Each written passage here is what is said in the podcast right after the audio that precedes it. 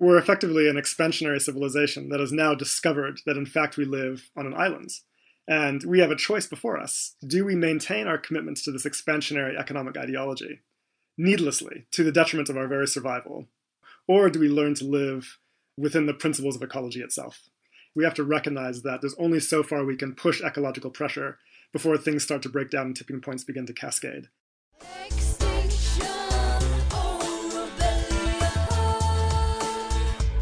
Run out of excuses and we are running out of time. We're looking at mass starvation within 10 years. The reality is we're sleepwalking into a catastrophe. Change is coming, whether you like it or not. Extinction or rebellion. Oh, rebellion. Oh. This is the Extinction Rebellion podcast. And I'm Jessica Townsend. And today I'm joined by a new presenter, Will from Money Rebellion. Would you like to tell us what Money Rebellion is? It's obviously part of Extinction Rebellion, or is it? Well, it's it's all part of the uh, the rebellion against corrupted, inept institutions that threaten our future. We're talking about using our resources where they're really needed and in defiance of a money system that's destroying people and the natural world that we depend on. And what is Money Rebellion going to involve? Well, it's, it's still in, in flux. So we're, we're still talking to lots of circles within Extinction Rebellion about how it should look, taking feedback and advice on how it's going to actually look. And nothing, nothing's been decided. But at the moment, it, it involves financial education. So this is financial education that's aimed at, at rebels who want to do actions against financial institutions. So as part of that, we're, we're currently working on a new heading for Extinction Talk which is, is I think ready this week. I'm sorry to jump in, but that seems like such a great idea because I think that many people just at large have woken up to the climate and ecological emergency, but not everybody and on radio and news programs, you, you don't hear people necessarily making the connection with the financial system and our consumerist ways. Absolutely agree with you. I mean, if we're to have any chance of keeping warming below 1.5 degrees, then whatever comes next has to involve drastically scaling down material throughput of industrial sectors, and that requires action from the financial institutions. But in terms of you're asking what actions it's going to involve, and it is around moving our money to where it's needed and away from a financial system that's destroying our future. So in practice, that'll involve a whole range of different financial actions, and there's a lot that can be done within the umbrella of money rebellion. That includes disputing debts owed to certain organisations based on the Serious Crime Act. And this legislation actually means it's illegal to encourage or assist organisations that we know to be committing offences by paying them our money. So in a sense, it's actually already illegal to pay many of the bills we currently pay. And but then there's other other ideas around borrowing money and then anonymously donating it to organisations that are fighting ecological disruption on the front line. So this could be in the Amazon or HS2. There's so, there's so many ideas. It's it's a really exciting area. Also, I've heard of people wanting to hold back their share of the tax that goes to fossil fuel subsidies. That's another thing that some people are thinking about. Yes, all of that sounds really exciting. So, when is it going to launch? Well, soon, but but not yet. We're, we're still gathering feedback and ideas from different circles in XR, as I said. You know, I, I think that the COVID crisis has really strengthened our resolve of people globally to make sure that there is no going back to the old system a leading MP gave a great quote saying he would support rent and debt strikes and uh, Extinction Rebellion's proposal for direct action.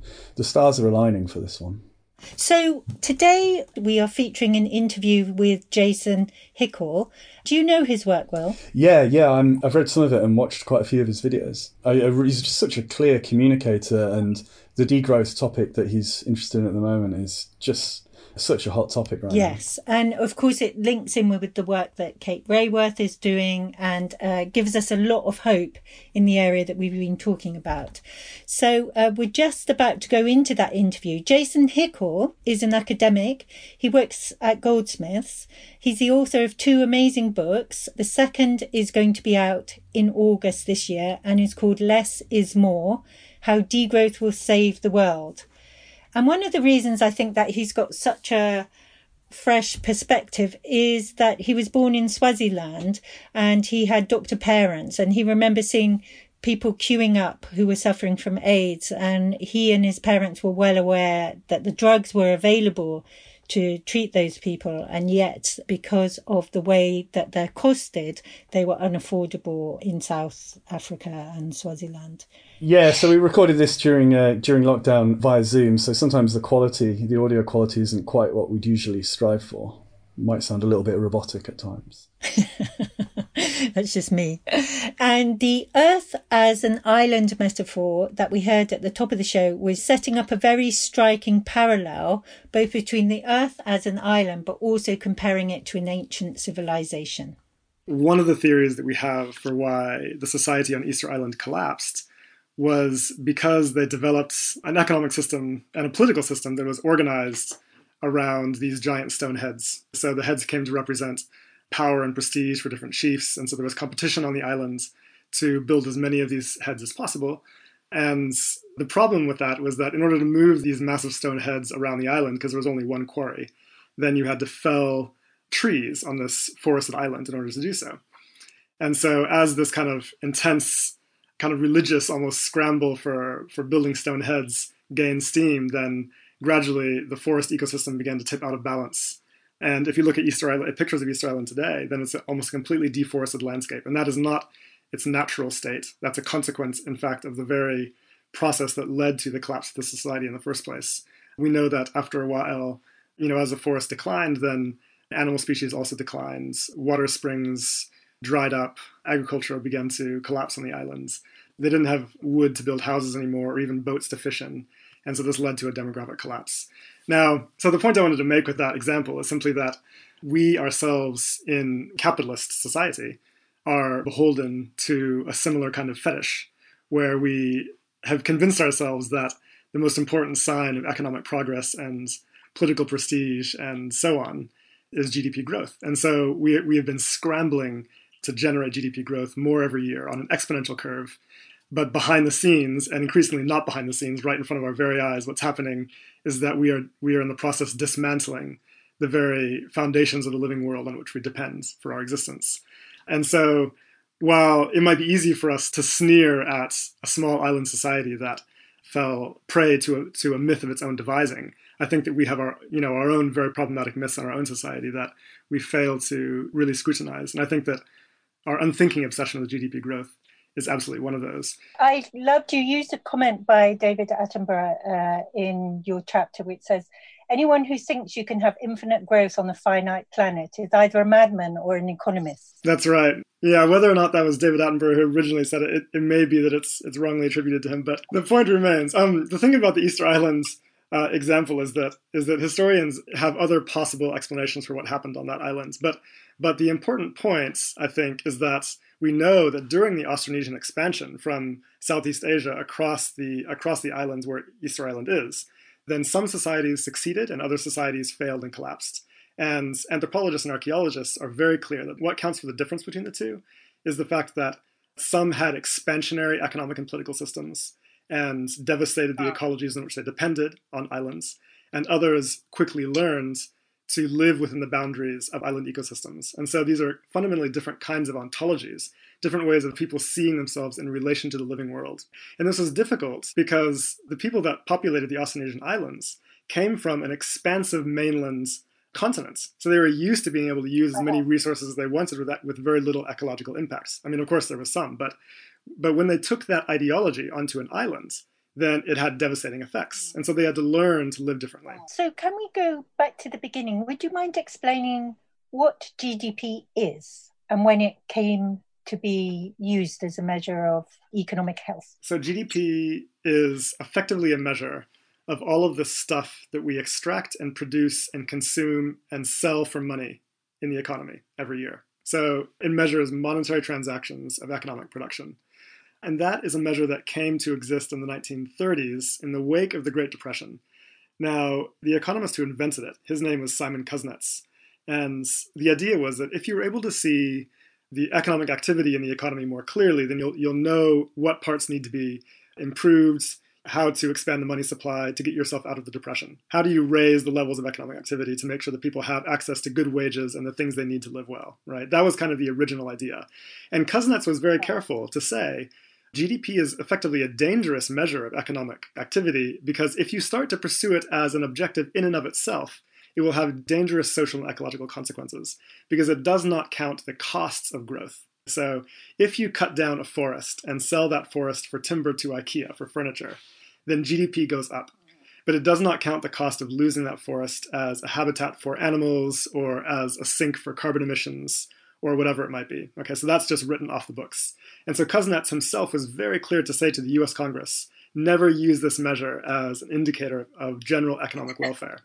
So, how did it come to be used as such a thing then? So, what happened was that during World War II, there was a really desperate need to be able to assess how much productive capacity and taxable income there was in the economy.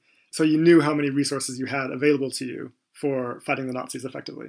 During this period, Kuznets's concerns about what GDP leaves out were pushed aside in favor of a kind of total devotion to GDP as the standard measure because of the importance of the wartime effort. So it's kind of understandable in a way, but one of the reasons that GDP remains today so violent in a sense, so aggressive, is because it's is precisely because it's a wartime measure. Now, when in the wake of the war, when the world's nations got together at the Bretton Woods Conference in 1944 to decide how the global economy would be organized, they enshrined GDP growth or GDP as the standard measure of economic success. And in the following decades, it wasn't just GDP that became important. It wasn't just the levels of the economy that became important. It was growth as an objective itself. Um, and we see this uh, adopted by the OECD in 1961. At the founding of the OECD, the idea was to maximize GDP growth. During the Cold War in the 60s and 70s, then the competition between the US and the USSR was organized in large part around which system could produce more economic growth. So GDP became this fetish that people focused on as uh, indicator of progress, when in fact that's not at all what it actually measures. Yes, it somehow has become conflated with progress, hasn't Yes, it? With human progress.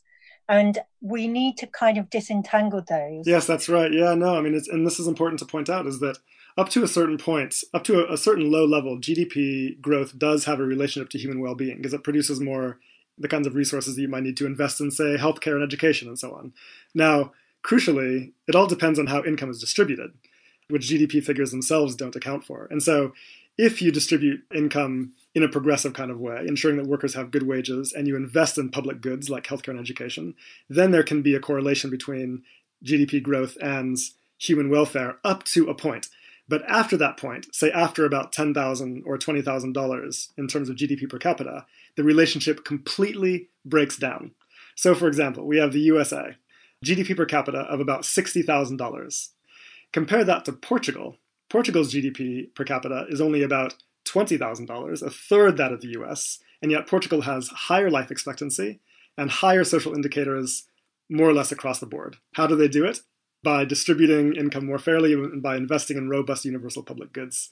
And so Wow. Portugal is able, able to achieve very high levels of human development with a relatively low GDP per capita because they're organized more around fairness than the US is. And so, and that's tremendous because if you think about it, that means that the equivalent of 13 trillion US dollars in the US is effectively wasted from the perspective of human welfare. The US could have higher levels of human welfare with 66% less GDP per capita if they distributed income more fairly and invested in public goods. And so this is an extraordinary amount of waste with an extraordinary amount of ecological pressure, all with no gain for human progress. And I think you also talk about GDP as being part of the system that has recolonized the global south for a second time. Yes, that's right. Yeah. So, in the wake of colonialism in the 50s, 60s, and 70s, then most global south countries, most newly independent global south countries, were electing progressive governments that were rebuilding their economies, organized in a way around improving human welfare, improving wages, you know, land reform, economic self-sufficiency and independence and so on. Okay, so the idea was to organize the economy around independence and human well-being rather than around extraction, which is the way the colonial economy was organized. Now, the problem with this approach from the perspective of Western powers, right, was that Western powers were losing their access to the cheap labor and cheap raw materials and captive markets that they had enjoyed under colonialism, which were so essential to Western growth in the first place. And so what they did is they began to intervene, in some cases, toppling progressive leaders and replacing them with dictators that were more amenable to their own economic interests. But more importantly, after 1980, using the World Bank and the IMF to impose structural adjustment programs across the global south, which reversed the progressive policy reforms that these governments had been making, and instead effectively forced them to do everything possible to organize the economy around GDP growth and corporate profits, right? So that meant cutting public spending on healthcare and education. That meant cutting wage regulations. That meant cutting environmental regulations. That meant getting rid of capital controls and trade tariffs and so on. So during this period, the 80s and 90s, the global south, the economies of the global south were fundamentally remade around the objectives of capital accumulation rather than around the objective of welfare and independence. And that effectively worked. It returns profit growth to Western multinational companies. And so from that perspective, I think it's fairly straightforwardly rational on their on their part. Um, that's what they were after. From the perspective of many of the people who work in the World Bank and the IMF, who maybe even care about the poor, I think that what was at stake was a very powerful ideology at the time, which is effectively Thatcherism and Reaganism, which is to say that the more market freedom you have, the better this is going to be for everybody. You'll have trickle down economics and so on. So the idea was that this would cause growth in the global south, and that growth would allow poor countries to pay their debts back and improve welfare effectively. In fact, that didn't happen. The first two decades of structural adjustment, the 80s and 90s, utterly devastated global south economies, just shredded them, and caused poverty rates to rise and hunger rates to rise. You know, it was a really a humanitarian catastrophe that sparked riots across the south. And so you have to ask yourself, as this evidence piled up, as it became clear that neoliberal structural adjustment was causing was causing misery and not economic growth, which is what it was intended to do, then the question becomes why did they not reverse course? And they didn't reverse course because it was benefiting international banks and multinational companies so prodigiously. And so I think that there's it's both ideology but also a kind of economic realpolitik. Why haven't there been until recently well thought out alternatives to that? I think that there are alternatives. There are alternatives that have been around since the 1970s, you know, with the birth of ecological economics. The problem is that it's been marginalized by mainstream economists and just hasn't been taken seriously. And so it's been developing kind of in the background, as it were. I think these ideas have been lying around, but the problem is that usually there's only really room for a kind of dramatic shift when there's a crisis. Okay, so if you think about the way that neoliberalism works, neoliberal ideas were being formulated from the 1940s and so for about three decades, they were being devised and pushed out by think tanks. They were kind of lying around, waiting to be picked up. But it wasn't until the crisis of the 1970s and then the debt crisis of the 1980s that they were really picked up and kind of used. Yes, exactly. Wouldn't it be wonderful to kind of ape their MO and post COVID sort of jump in with alternative economic models and try and rejig the system? It seems like a bit of a reach at the moment, but in any case, that's what we would love it, Extinction Rebellion. So if GDP is so very harmful, what are the alternatives open to us? Well, I mean, the first step is you know, is really to abandon GDP as a measure of the economy and replace it with something more rational and reasonable. And this is not a controversial opinion. I mean, there's lots of even mainstream economists like Amartya Sen and Joseph Stiglitz who support the idea of getting rid of GDP and replacing it with, a, with an alternative. And there are many alternatives we could look to. One of them is the genuine progress indicator, which basically starts from GDP and then subtracts social and ecological costs from that. So if, if politicians are given the task of pursuing GPI growth instead of GDP growth, it would it will change their approach to governing. They'll be incentivized, right, to to reduce ecological costs and improve social welfare, for example. But but here's the thing: is that I think it's dangerous for us to to simply believe that switching away from GDP towards a more holistic indicator is going to solve the problem in and of itself. And the reason is because GDP is not a mistake. It was devised specifically in order to measure the welfare of capitalism.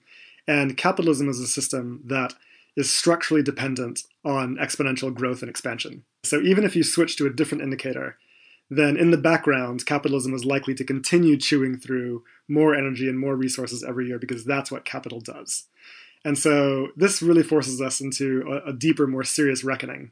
How can we shift to an economy that is not predicated on endless growth in the first place. Um, And so, what are the other important factors? well, the first and most important thing is this it's quite simple.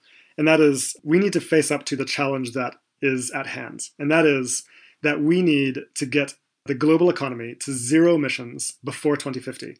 Now, for high income nations like Britain, given their outsized contributions to historical emissions, it has to be much quicker than that in order to account for the principle of equity in the climate treaty. And that means that Britain needs to be at zero before 2030, ideally. And this is interesting because people will accuse XR's demand for zero emissions by 2025 as too radical and implausible. But in fact, it's roughly in keeping with what the scientists at the Stockholm Environment Institute have routinely called for, which is that high income nations need to be at zero by 2030. Now, the problem here is that it's impossible for us to transition the global economy to 100% renewable energy fast enough to stay within the carbon budget for 1.5 degrees Celsius if we continue growing the global economy at the same time. Okay, so green growth won't work in your view. Yes, that's right. I should clarify, of course, we need a rapid transition to renewables. We need to throw everything we have at this problem. We need a Green New Deal that does that with mass policy mobilization. But it's scientifically incorrect of us to assume that we can accomplish that while at the same time growing the economy. And here's why. Because the more we grow the economy, the more energy the economy uses. And the more energy the economy uses, the more difficult it is for us to supply that demand with new renewable sources. So it's kind of like we're choosing to fight a life and death battle while facing uphill, blindfolded, with our hands tied behind our backs. It's needlessly difficult when you're doing it in the context of a growing economy. If you don't grow the economy, or if you scale down energy use, then it becomes much easier. And that's exactly what the IPCC, the Intergovernmental Panel on Climate Change, is telling us to do. Their only feasible strategy scenario for reaching zero emissions in time to keep warming under 1.5 degrees or 2 degrees is to, is to reduce energy use in high income countries. So, what is the easiest way to reduce energy use? This is not about, I want to emphasize, this is not about individual behavior change. I mean, of course, we need to change our, our light bulbs to LED and we need to insulate our houses, et cetera, et cetera. But this is ultimately about how our economy works. We need to change the way that industrial production operates because the vast majority of, of the energy our economy uses is by industry. It's to extract and produce and transport and consume and process the waste from all of the material stuff that our economy chews through every year. So it really becomes a question of materials. If we can scale down the material throughput in our economy, the resources that we use every year, then we can reduce our energy use and make it much easier for us to achieve a rapid transition to renewables as quick as 2025 or 2030. That is possible. And the crucial thing here is to point out this we do not want all economic activity to scale down. We want to be able to distinguish between what is useful and important and necessary economic acti- activity and what is not. So let's degrow uh-huh. industries like the production of SUVs and private jets, and let's degrow advertising, which produces pressures for needless consumption. Let's degrow uh-huh. the practice of planned obsolescence, whereby products are made to break down in order to stimulate more product turnover. Let's degrow McMansions and golf courses, okay? The industrial beef industry and so on. But at the same time, we'll need to grow other industries. Okay, we need to grow the renewable energy industry. We need to grow our public health system to make it whole again. We need to expand, you know, public higher education, et cetera, et cetera. Like the, like some industries will need to grow, Yeah. others need to shrink dramatically. And this brings me to an important point, and that is and that is this, right?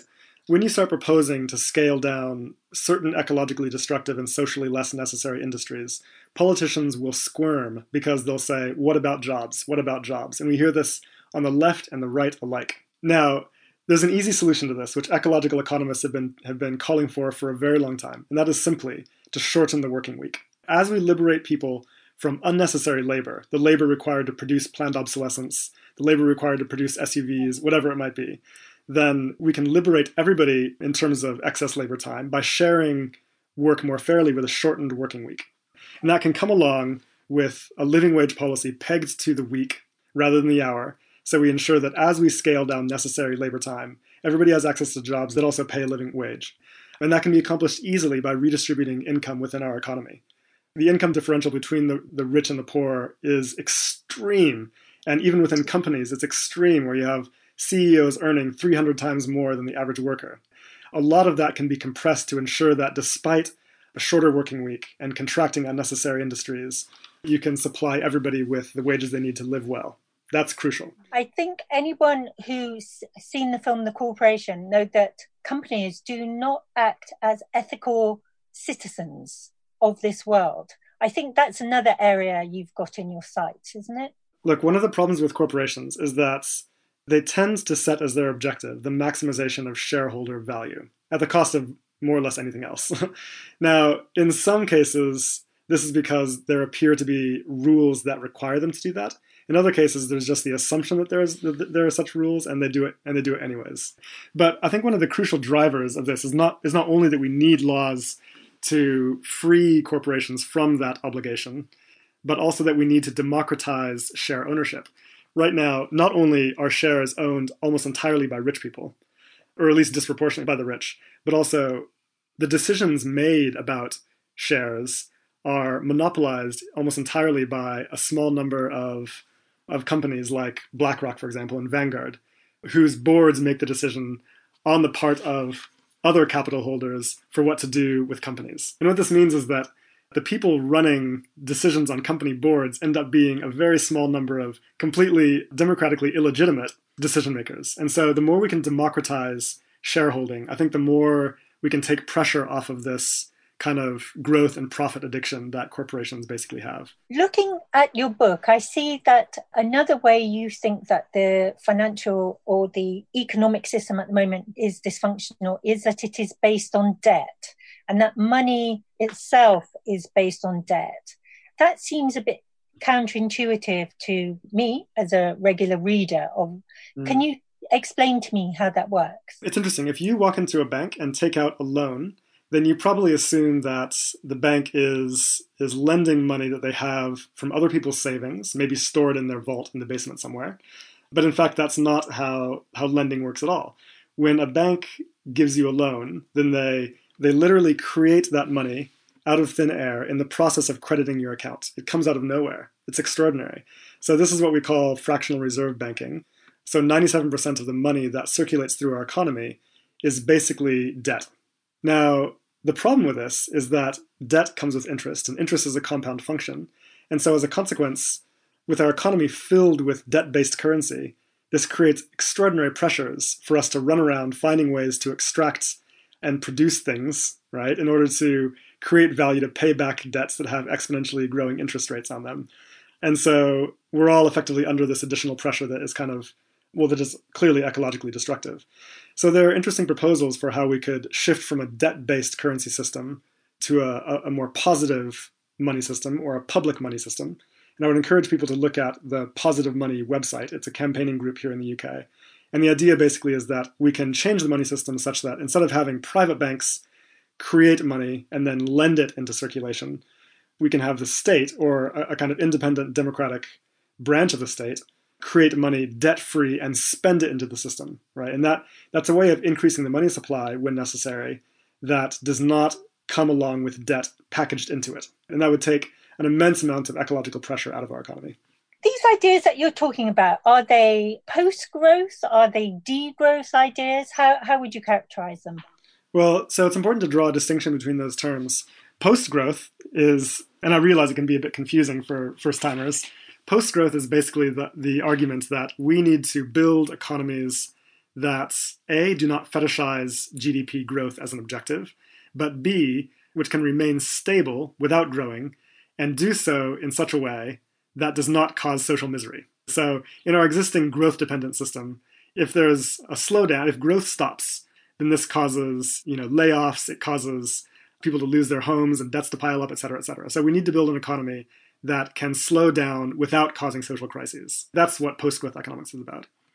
Degrowth is simply saying that at the same time, we also need to, at least in high income nations, actively scale down excess energy and resource use in the economy in order to, on the one hand, enable a rapid transition to renewables, and on the other hand, remove pressure from ecosystems. Now, it's crucial that I emphasize this is not about reducing GDP. This is about reducing resource and energy use, and not everywhere in high income nations, and not all industries in ecologically destructive industries. That's the crucial distinction here. So that's kind of what degrowth is about. Yes, I think, you know, when you look back, when I look back to the 70s or even the year 2000, which I think, given this exponential growth, I think our use of our consumer output, our kind of footprint has doubled in that time. But I don't feel like I have double the number of computers. So I suppose that quite a lot of the things that make up those numbers are things that we would re- regard as stupidities, like plastic bottles for water. And for example, when I'm on a train, when they have digitized the use of the water, so that it requires energy in order to give me water, whereas you know you can do it mm. mechanically. That's right. There's Yeah. an awful lot of complexity about our world, which we really don't need, and frankly, mostly makes me miserable. I think you raise a really important point here. So, and this is interesting. Consider, so this is true of both the US and UK, but many other countries, but I'll use the US as an example. So, in the 1970s, in 1975, the USA had higher average real wages and had a lower poverty rate and higher happiness levels than it does today, despite a doubling in real GDP per capita. So, America is twice as rich today than the 1970s, and yet has lower social indicators. And so this is a clear example of how additional GDP growth is not organized around meeting uh, around meeting human needs. In fact, in many cases, Yes. it makes people's lives worse because it requires Yeah. longer working hours. It erodes your access to social welfare, green spaces, whatever it might be. These new ideas are very exciting and uh, seem to fit the bill going forward. But has anybody at all taken them up? Yes, you know, I mean, so to, to some extent, we're seeing some changes in this direction. I mean, there's small steps, okay, but there, there, there are changes. So we've seen, for example, New Zealand's recently came out saying that they would remove GDP growth as an objective in the next budget and instead organize the budget around welfare. That's a huge step. Ultimately, that's a that's a first step towards a post-capitalist economy. Because a post-capitalist economy is an economy that is organized around human welfare and ecological stability rather than around perpetual capital accumulation. People were excited about that. The story went viral online. Very exciting. Clearly, people are ready for something different. Scotland followed suit soon after, and then also Iceland. And so it's clear that some governments are willing to start taking steps in this direction.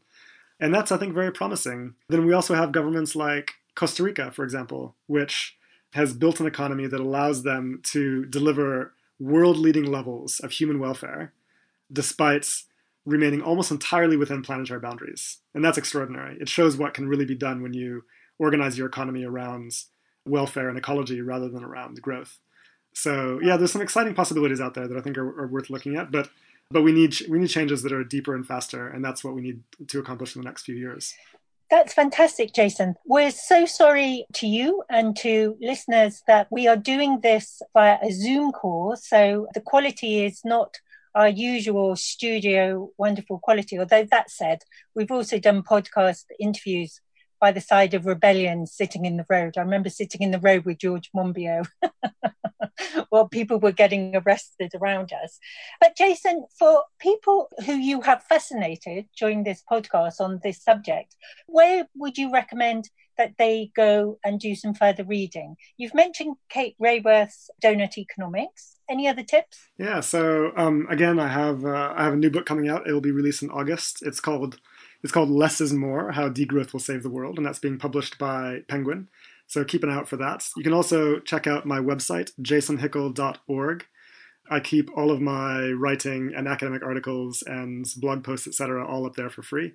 You could also take a look at a wonderful book called Degrowth: A Vocabulary for a New Era. And I think you mentioned an interesting book called In Defense of Degrowth. So there's a number of opportunities out there when you start looking around. It's uh, it's an exciting new space that is sort of paradoxically growing really quickly. yes, the exponential growth in the degrowth area. Extinction or rebellion. We have run out of excuses and we are running out of time. I found that really exciting to hear about economies that are not putting GDP first, but are putting ideas of human thriving first. In fact, and I was really interested to hear about Christiana Figueres because she's been on the podcast a couple of times and I'd love to interview her about what's going on in Costa Rica. What did you think, Will?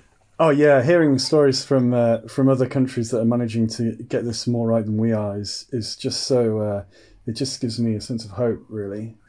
But uh, yeah, I, I personally find um, it really interesting to hear academics t- talking about how ecological economists have been excluded from mainstream economics in this country.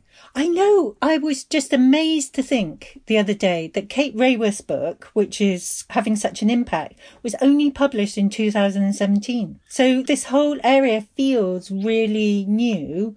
But as Jason was saying, some of it has been sidelined by mainstream economic studies. And, and Kate's a really interesting one as well because I, I've I've heard her say in interviews that she essentially disowned economics as a profession early on and then went back to it when she realized that economics was the problem. Her donut economics is a it's, it's almost a, a riposte to the dominant neoclassical economic mindset that's sort of taken a hold on our policymakers. I'm quite interested with her though as well because she doesn't absolutely advocate non-growth. She says that you can have growth so long as it's within the donut, whereas people like Jason, even Kevin Anderson, who we had the uh, the other day, is saying very clearly we've got to get off growth. That it's kind of like an addiction, and while that's going on, we are ruining the planet. It's funny, isn't it? Because growth in, in every other kind of in every other sense is normally a positive thing for humans, but it seems that there's nothing else in nature that just grows infinitely. Most things, re- like trees, reach maturity. I've I've got to I think six foot one now, and I don't think I'm getting any taller. So we grow to a point of maturity, and then and then that's Yes. enough. But for the economy, it seems that there's an expectation of infinite growth. Thank you for listening to the Extinction Rebellion podcast. If you've enjoyed this episode, why not check out our back catalogue in which we look at issues very important to XR, such as non-violence, regenerative cultures, citizen assemblies, and XR's carbon net zero target of 2025. I've been Jessica Townsend. And I've been Will.